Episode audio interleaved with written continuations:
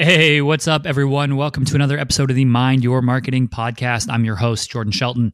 This episode is brought to you by Cave Social. Cave is a marketing agency based out of Los Angeles that helps businesses grow online through creating custom social media content and running their social media ad campaigns. So, if you need help growing your company, head over to cavesocial.com, uh, schedule a free consultation with them, and they'll be able to help you out. Cool. Today, I'm talking with the co founder and CMO of Better Booch, a kombucha company, and her name is Ashley Lockerbie. Very, very cool conversation talking about how they scaled up their operation uh, husband and wife team from farmers markets all the way through to retailers launching their new ecom platform. Very, very cool conversation talking about sales segmentation between retailers and now shifting to online during coronavirus. So, yeah, sit back. If you're in the consumer packaged goods space, I think this is a good episode to listen to. Yeah, sit back and enjoy.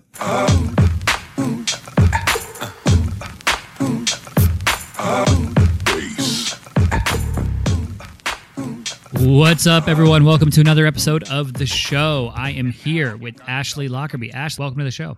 Hey, Jordan. Thanks for having me. Ashley, everyone. She is the co founder and CMO of Better Booch. She is a former international touring musician, and now you've taken a premium small craft kombucha company from farmers markets to over 2,000 retailers. Tell me a little bit about that story, transitioning from, I guess, music to really what made you think of Better Booch and actually take the leap of faith and start the company. Sure. I was touring for about pretty aggressively for about four years. I was Rihanna's backup singer, and I was traveling 350 days out of the year. You can imagine is not the healthiest lifestyle um, constantly in transit, not a lot of access to great healthy food, pretty much no regular routine. So it was very difficult to maintain a healthy lifestyle while on the road. So after about four years, it was December, it was right before I was going home for the holidays, and the tour manager emailed me my schedule for the entire year up to December of the following year. And it was at that point when I said, okay, I don't think I'm going to be doing this for another year. So I made the decision to transition off of the road. And at that time, about four months later, I met my now husband, Trey Lockerbie, with whom I started Better Booch. And he was in the same position. He had been touring for about five years. He was a Nashville musician, so country, singer, songwriter, an artist. And we had both come to the same conclusion separately. And that was to pursue a more well rounded, well balanced lifestyle. Because when we were thinking, you know, 10, 20 years ahead of what we wanted our lives to look like. It definitely wasn't traveling all the time and having no meaningful relationships and that kind of thing. So when we met, Trey had been making kombucha at home because his sister was diagnosed with breast cancer when she was 24 years old. And kombucha was pretty prominent in the cancer community at the time because of its potentially anti-cancerous properties and a lot of other great things about kombucha, health benefits about kombucha. So we started making it in our home and we started playing around with different tea blends and we thought, gosh, this is way better than what's available on store shelves. And there's so much variety that you can get with different fermentation times and just playing around with recipes and different teas. We figured we bet a lot more people would drink this if they knew how delicious it could actually be. And so we decided to start selling at farmers markets and grew organically from there. Very cool. And was the name always Better Booch? Was that day one conception or did, or did it evolve? yes. And actually, the name came from when I was a kid whenever we would have to think of team names for like, you know, kickball or softball teams or whatever, the team name that my team would always be would be Team Better because then no matter what the other people said, we were always better. That's how the name Better Booch came about. Very cool. Now, talk to me about those early days in the farmers market. Did those times really provide insight? Did you make take a lot of feedback from customers at that point and go back and refine the product, or was it really just a mechanism for exposure? And you kind of already had the product locked in? Actually, all of the above, honestly. We did a lot of research up front before we launched the product, but there is this saying of if you're launching with a perfect product, you're launching too late. Just really important to get out there and get real time feedback and real people feedback. Well, first of all, we had an education barrier when we launched Better Booch. We launched it almost nine years ago now. So kombucha was not as widely known as it is today. And there were so many people who just had never heard of it and, and were like, fermented tea, what is that? And why do I need this? farmers markets were really, really valuable for that, just like one on one product education. As well, I like to think that the reason, the biggest benefit to the farmers markets in those early days for us was cash flow, because for many reasons, cash flow in a consumer packaged goods business is so important because you've got to buy all the materials to make the product before you even make a sale. So having that retail cash flow every week was invaluable for us and really kept us going in the early days. Yeah, that makes sense. And like you said, right, when there's so much upfront cost and sunk cost into product development, to be able to push units becomes absolutely pivotal.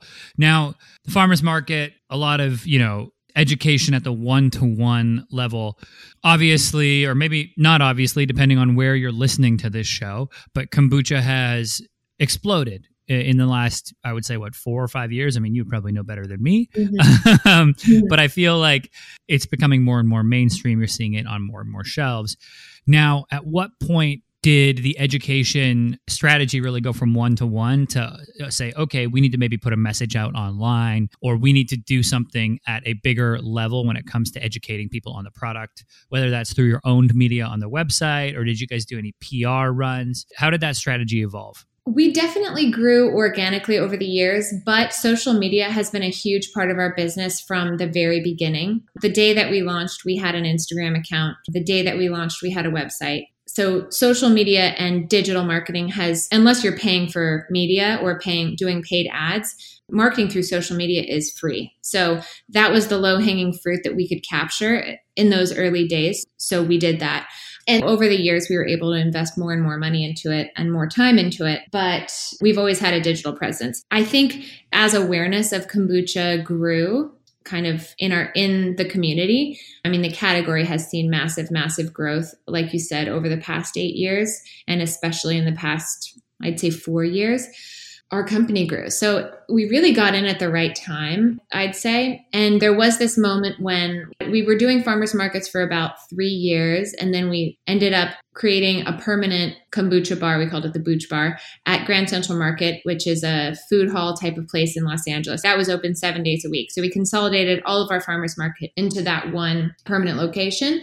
And through that, we were able to capitalize on the PR that Grand Central Market was getting. And that was really our first foray into the world of PR. And we were written up in Petite and LA Times. And really, I mean, every major food publication covered Grand Central Market because they had a great agency and a great buzzworthy thing going on. So we were able to piggyback on that. And then once we raised money in 2019, we retained our own PR firm. But before that, we really didn't pay for PR on our own. And that's a good strategy. And one of the things that, from the, a listener standpoint, that I think to really pull out of that is looking for opportunities to piggyback on some other brands or other partners. PR is a great way to get yourself attention as well. Now, like you said, the space is blowing up. You got in at the right time, but I'm assuming a lot more competitors have started to flood the market. Mm-hmm. So, talk to me now about really separating yourself from competitors? And how how do you approach that? Is it through storytelling? Is it really through product quality? I'm also assuming if you could touch on it that there's a lot of like white labeling taking place. So how do you handle all of that mixed in together from your marketing standpoint? Okay so that's a big question. So I'll, I'll speak to product quality first. So Yes, there has been a lot of white labeling happening. And in fact, we were even ma- making, we were co packing for some other larger brands as a means of helping our, with our cash our own cash flow. It's non dilutive capital, basically. So we did launch a few products for other people and bigger companies who we thought for sure they would be, you know, they were throwing so much money behind it. We thought for sure they would be successful. And what we did found, what we found was surprising because those products didn't do as well. And what we attribute that to is that the kombucha customer is really interested in authenticity. You know, kombucha is brewed similarly to beer or wine.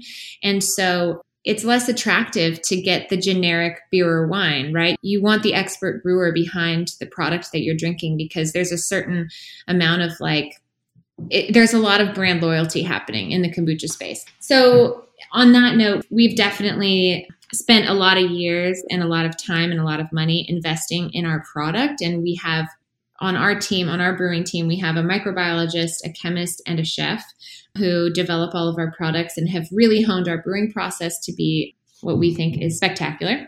So there's what I'll say about the from a brand differentiation standpoint, we try to have a content focused strategy through all of our platforms. So we have a blog on our website, we have a pretty dynamic Instagram account, and we're starting to build more on Twitter and Facebook, although Instagram has been our main focus thus far. We're also starting a TikTok account, but we really try to offer something of value, whether it be educational or something creatively inspiring or something of value in everything that we post. So we either try to make you laugh, we try to offer something creatively inspiring, or we try to offer something educational. And then maybe 10 to 20% of the time, we try to sell you some kombucha. And in that way, I think it really goes into the brand loyalty play where we're trying to create an emotional attachment with our community because we care about them and we want them to care about us. It's so huge when you you talk about that matrix and really tying content back to themes. This is one of the things we do when we work with clients. I always go and say, look, we got to tie back to you're going to have some blend of these four things, which is entertainment, inspiration, education, and product. And looking at, okay, where does a message tie into that? And what platform is going to be best for each theme, right? Obviously, on TikTok, it's going to skew more entertainment. So, yeah, that's something for the listeners when you're creating your own editorial calendars. Think about how each piece of content really ties into a theme. I think that will help a lot. And that sounds like, from what you're saying, you know, it's a pivotal thing when you go to build out your content strategy and really tell the story of Better mm-hmm. Booch. Mm-hmm. Now, you talked about the blog, you've talked about product, and how do you take that now? You know, take me back to that point. You're at the farmers market, you're you're doing this one-on-one communication. Talk to me about that getting into Whole Foods, that process and the challenge, I guess, that it was the getting into that retailer because that kind of seems to be, you know, the prized possession when it comes to in the CPG space. To hey, how do I get into Whole Foods, especially when you're looking at the health health side of things. So talk me through that experience. Well, Whole Foods is not the biggest retailer by a long shot, but if you are in the natural CPG category, they are they're the thought leader and they're the one to vet products. And if you're in Whole Foods, then it's kind of a, a, snowball effect, a downhill snowball effect after that. So definitely you want to be in Whole Foods. And I would say if you're in the natural space, you want to be in Whole Foods first. I mean, it was tough to get into Whole Foods. It's, it's really competitive, right? And we knocked on that door several years in a row before it was open to us. So that process was just mainly about persistence. I mean, we were like the thorn in their side for so long. better term. We were very annoying. And we finally we finally got their attention and finally got in and now we have an awesome relationship with them and we're about to launch into two more regions and yeah, it's a great relationship and it's done very well for us. Very cool. Yeah, it's one of those things that uh, from doing the show and interviewing, you know, a lot of plant-based natural foods, uh, a lot of consumer packaged goods, which you know are getting into Whole Foods, it seems to be a very similar story, which is, excuse me, we had to keep knocking on the door, knocking on the door, knocking on the door, and that's how we got there. So I, I, think that's a powerful message, right? To not get discouraged when, hey, the first attempt at getting into a retailer, or maybe it's getting a guest post somewhere, or anything goes awry, to, to keep trying. Oh, totally. Now, and then you just take away the no's because while we were waiting for a response from Whole Foods, we were building up our business. I mean, we had we had a lot of distribution in surrounding the SoCal area before they finally let us in in like basically every coffee shop, natural, small grocery, and cafe that we possibly could to where at a certain point it was silly of them not to let us in because we had so much brand awareness. Even our customers were asking why aren't you at whole foods? You know so we just made it undeniable. I, love that correlation right? When you're now where you're at when you look back at it and you go oh we were getting into everything around that it almost became like you said a no-brainer for them. Mhm. when at, when it first started and you're the new company there's much more of that well who are you right? But now that you have a little bit of proven work and proven distribution underneath your belt people are going to start to take notice. Mhm. so very very interesting. Shifting gears a little bit i want to talk to you about really sales and marketing from a okay getting into retailers versus online. How important has the ecom side of the business been and really putting customers through to order from the website direct or has the focus been more on the retailers Well, for 99% of our business, it has been on retailers solely. So we just launched direct to consumer through Amazon in September of 2019. And we launched direct to consumer through our own website in January of 2020. And then the world experienced a global pandemic. And we were very, very glad that we had that direct to consumer pipeline already established um, because we, during the first major shutdown in March and April, our ecom sales became 60% of our business, whereas they were about 5% of our business prior. So it was huge, hugely important. Now, obviously, the margin, we cold ship our kombuchas alive and raw. So that does complicate things from an ecom standpoint, which is why we hadn't been involved with that before. But it honestly saved us because that cash flow Wow. That's one of those things, right? Well, obviously nobody predicted, you know, the last five, what are we at, four months, five months at the mm-hmm. time of being locked down right now. But, you know, beforehand to get that in place. And the lesson I take from that, and I heard it, uh, I heard it or read it a few years ago, but it was as if you're three times bigger. Mm, Was always be preparing as if you're three times bigger. And what would you need to facilitate those sales? Mm. Or what would that be? And it sounds like, you know, it's like one of those things where maybe not hearing that advice, but you guys were doing that subconsciously, right? It's like, okay, we have to add this this next component to our business and figuring out how to do it, the DTC side and the ecom. And then silver lining of this whole thing, right, of, of COVID, but that you, okay, now you can actually facilitate the orders through that and you're not scrambling to patch together some sort of ecom process, which I'm sure a lot of companies had to do and I feel for them. But it, it really speaks to that, like, you're already preparing and setting forward, you know, the next for that next challenge. So Mhm. very, very cool to see.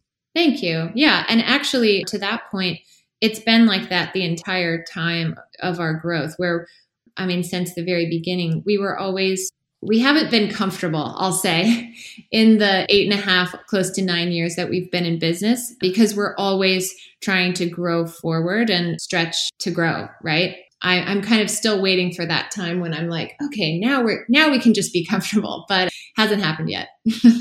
And you know, it's funny. I remember I was at little networking event in LA and they brought in a speaker and it was Alli Webb and she's the founder of Drybar. And she got on stage and she's like, Yeah, I don't know what the fuck I'm doing. We're just trying to push forward every day and not be comfortable and keep moving. And I was like, Mhm. it, this like four or five, four years ago. And it was just so awesome to see someone who at that point was at, I think, 110 locations, Mhm. you know, on the cover of magazines. And she's like, Yeah, we're just trying to like push forward and see what works. Really s- spoke to a, a deeper level of like, oh, this is in your DNA and it transcends through the company. So very, very cool. Very cool to hear your story, Ashley. Thank you so much for coming on the show. Before I let you go, can you let everybody know where they can find out more about Better Booch, connect with you online? Absolutely. So our website is betterbooch.com, B O O C H. And you can also find us on Amazon, but I encourage you to check us out on betterbooch.com because we have lots of fun information available through that. You can find us on Instagram at betterbooch and Twitter at betterbooch. And we hope you'll drop us a line and say hello. Awesome. Thank you so much again for coming on, Ashley.